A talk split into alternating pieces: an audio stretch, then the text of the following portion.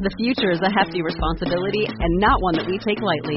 But then, taking things lightly has never been what Hefty is about. That's why we've created the Hefty Renew program that turns hard to recycle plastics into valuable resources like park benches and building materials.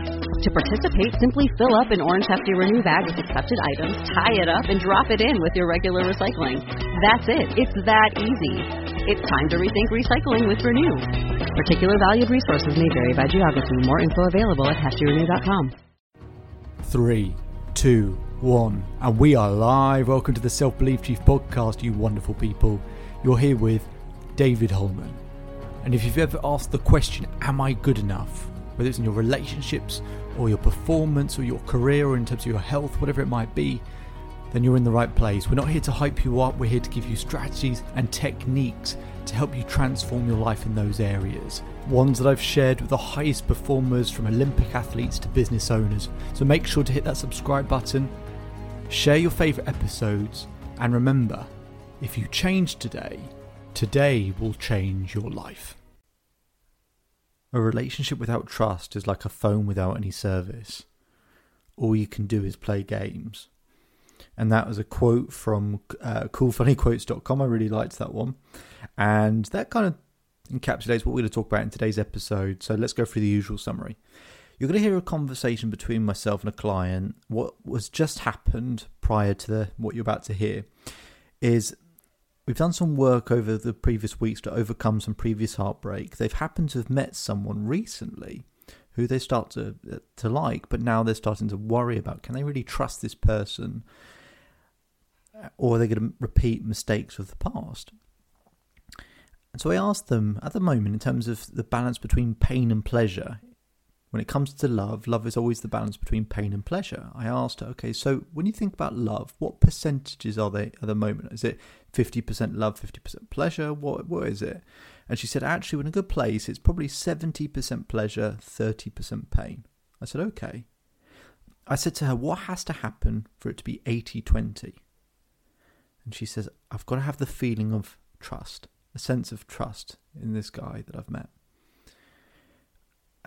What we're about to pick up on here is actually find out what has to happen for her to feel like she has a sense of trust because trust, everyone wants trust, but how we see it, how we feel it, is different for everyone.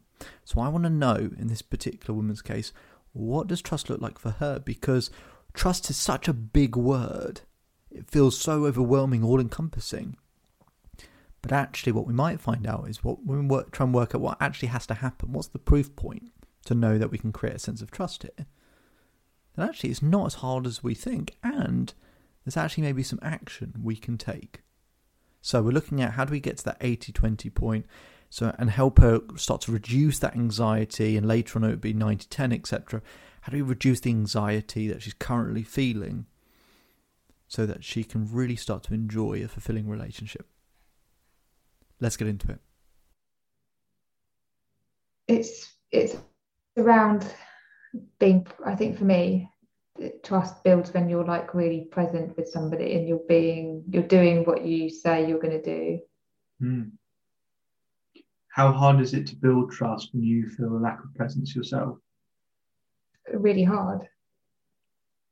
So rather than feeling like this is a thing where can I trust them and they need to show mm. something, part mm. of what we can say is actually we've got a lot more control of the situation. Maybe I need to be more present in, in order to actually recognize whether I can trust them. Mm.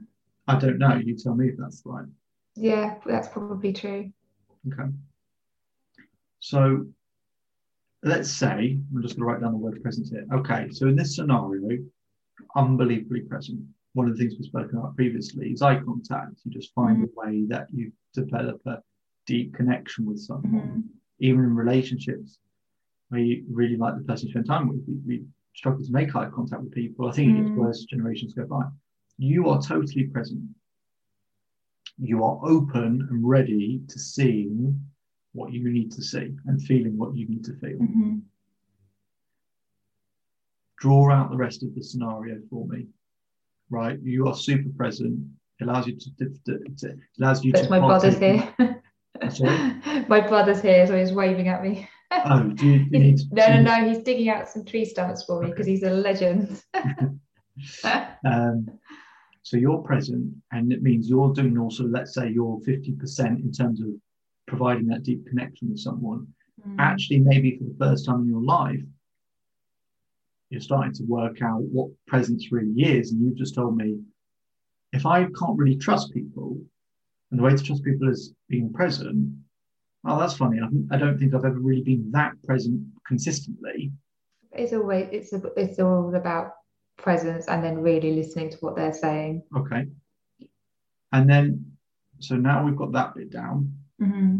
Now draw out the rest of that picture for me in terms of how would we know that we can trust this person, right? I'm open, I'm present, I'm available, I'm connected in that way, right? It's all feelings. What would he be doing? Being present as well. Being present. How would you know if he was present? the eye contact, the ignoring your phone. Um, it's having that attention, I guess, there's kind of, you know, where you are just together. Where would you be? Uh, So, you think I know this sounds like a totally daft question here, but when you when you you're drawing a picture in your head, where where do you actually imagine this happening? Um, kind of like in the living room. Okay, right. it's hard, hard to like be out together. So, Mhm. um, So I, I, I know it sounds like that sounds like a ridiculous question, but I'll get to the point in a minute. Right. So we're in the living room. We're present. They're present. What are you talking about? Again, super daft question. It's like, well, hang on, what the hell are we doing here? Like, very specific moment. But what are you talking yeah, about? Yeah, no, that's a good question. Um,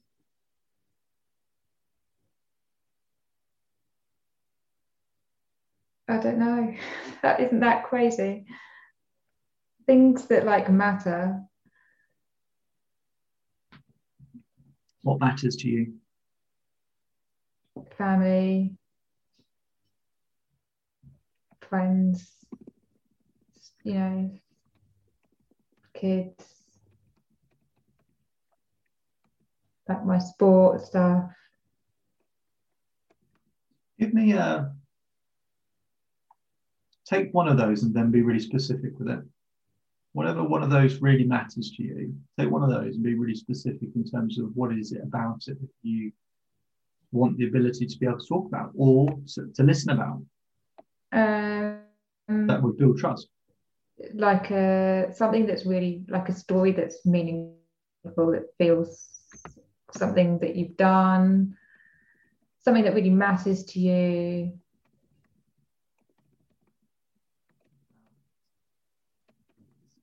Kids. Why does all of that? So we're sat in the living room, we have eye contact that lets us know that we are both connected and present, which is what our definition of trust. I'm listening with my full body and the story and a story he is telling about his kids. When you imagine all of that, how at that point does it make you feel? Happy Why does it make you happy? because he's sharing something that's important to him. So we're at 70 30. To get to 80 20, you want a greater sense of that of that trust that we spoke about. That's the Mhm. thing that's really going to help you. Um, and I don't know, in terms of that 80 20, what when you see that or you imagine being at 80 20, where's your anxiety with this situation? Nowhere. And there you go. All of a sudden, she says there's no anxiety there. How simple was that?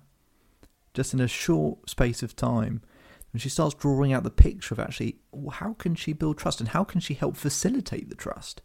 What does the picture actually look like for her? And when she starts to see that picture, it's like, well, actually, that's not even that difficult. I, okay, I can, I can take some steps towards that. Maybe there's some things I can actually do to action this. Maybe I don't just have to kind of wait around, and that, which just creates more anxiety. Maybe there's something I can actually do that can help facilitate a sense of trust, or help me find out whether this is someone I can't trust. Helps her find the answer much quicker. Okay, and of course, look in life, don't get 100% trust, we don't get 100% certainty, but we really want to be, you know, 90% plus, don't we? And we get to that point, well, you know, we feel comfortable, we feel good. And then we can keep building trust over time. But really, for you to understand for yourself, what does the picture look like? If you want to have trust in something, what has to happen for you to have trust in it? Because I guarantee it's not as complicated as you think. It's not as big and it's not as overwhelming.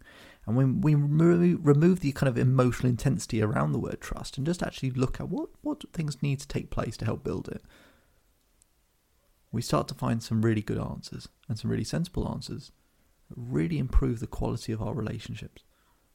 My name is David Holman. If you change today, today will change your life. So enjoy the rest of your day, enjoy the rest of your life, and I'll speak to you again soon. If you enjoyed this episode and are enjoying the podcast, make sure to subscribe to keep up to date with the latest episodes. And if you would like a free copy of my book, very simple, leave a review on iTunes and email selfbeliefchief at gmail.com with the headline free book, and we'll make sure to send you an audio copy of the book. Otherwise, we'll speak to you next time.